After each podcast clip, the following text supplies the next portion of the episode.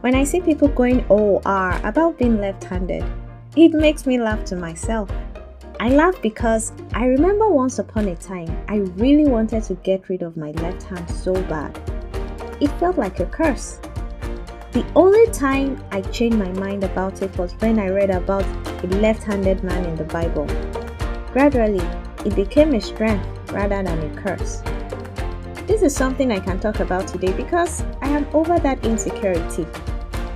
I still get slighted by it sometimes, but I don't care anymore. Majority admire it today.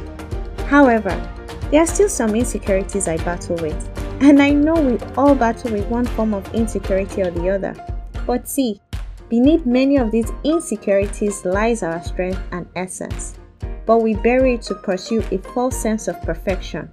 Tonight, let's unveil that imperfection for a moment and give it a closer look. Maybe, just maybe, there is something beautiful inside our Pandora's box. Good evening, my lovelies. This is Straight Talk with Similolua, a podcast show on unpopular opinions about you, me, society, and culture. Stay tuned for today's short but insightful episode. Just give me a drip, and I'll be right back.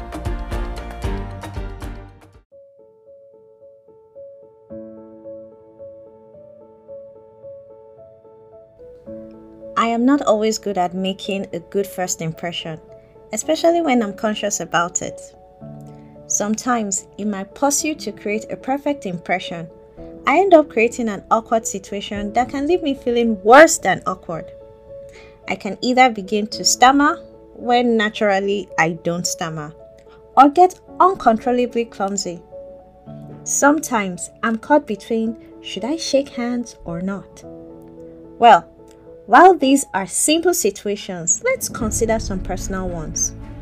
Some of us were bullied as children for being smaller than the rest, for using unconventional left hand, and even as adults, we can clearly point out many of our imperfections.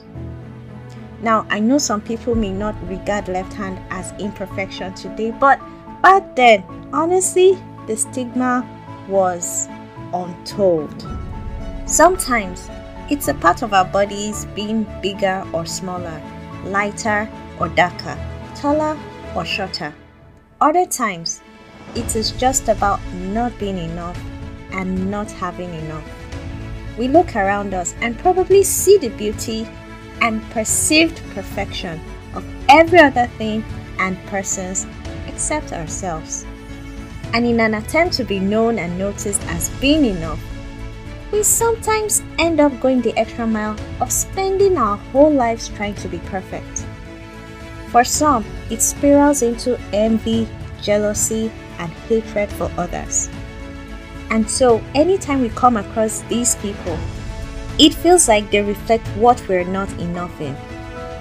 In turn, we begin to find fault in everything they do. Or maybe we know some of their insecurities and we begin to use it against them just so we can look better than them. But you know what? We end up realizing that while we may think we have gotten a temporary relief, it doesn't cure the pain we feel inside.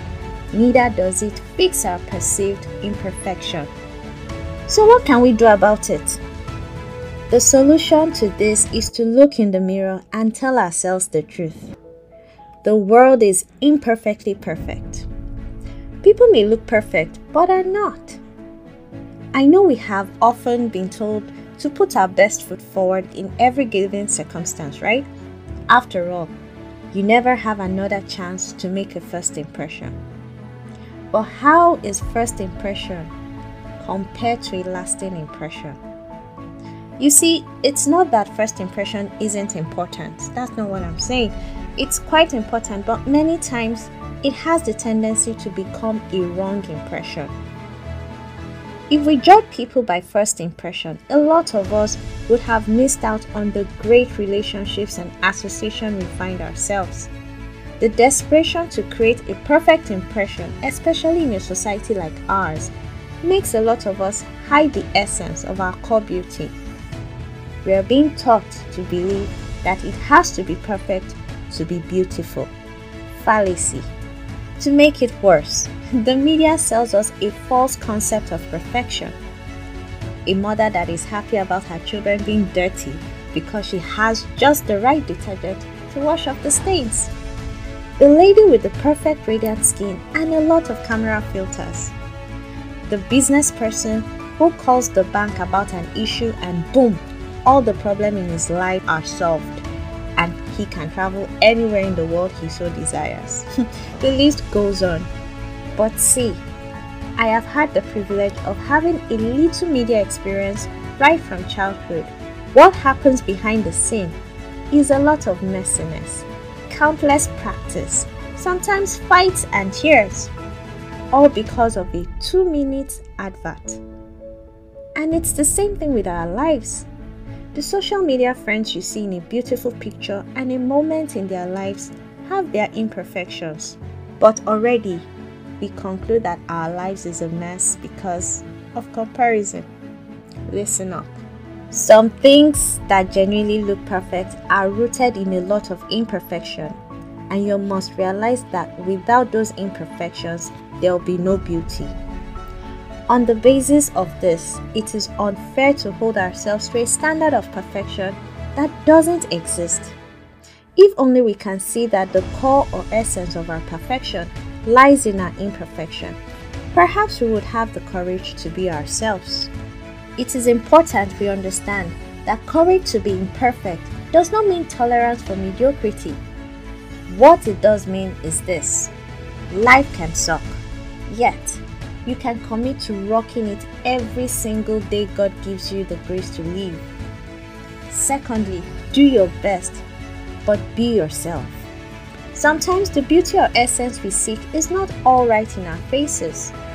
Beauty can be found in most unlikely places, just like diamond. Appreciate your polishing process. It's all part of your essence. If your goodness, kindness, beauty, or character needs validation to exist, then it is not genuine. Your beauty lies in your authentic imperfections.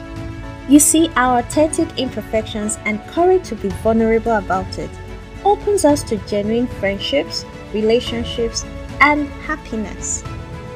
Now, I understand the need to prove ourselves is a natural human instinct. I mean, how can you get promoted or get the job or money you desire if you don't prove yourself? Nevertheless, we have not been called to spend our lives trying to prove ourselves to others.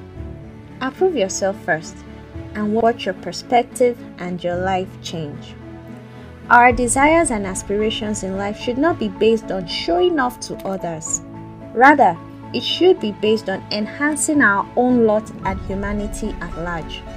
Besides, the people worth impressing want you to be yourself, and it is better to be loathed for who you are than loved for who you are not.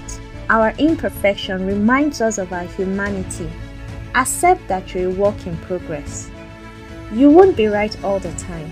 We talked about that last week, so if you missed it, go listen to it. But hey, the bottom line is this stay true to yourself. Learn to live your truth. You are powerful when you let your mistakes and imperfection educate you on how to become a stronger and a better person.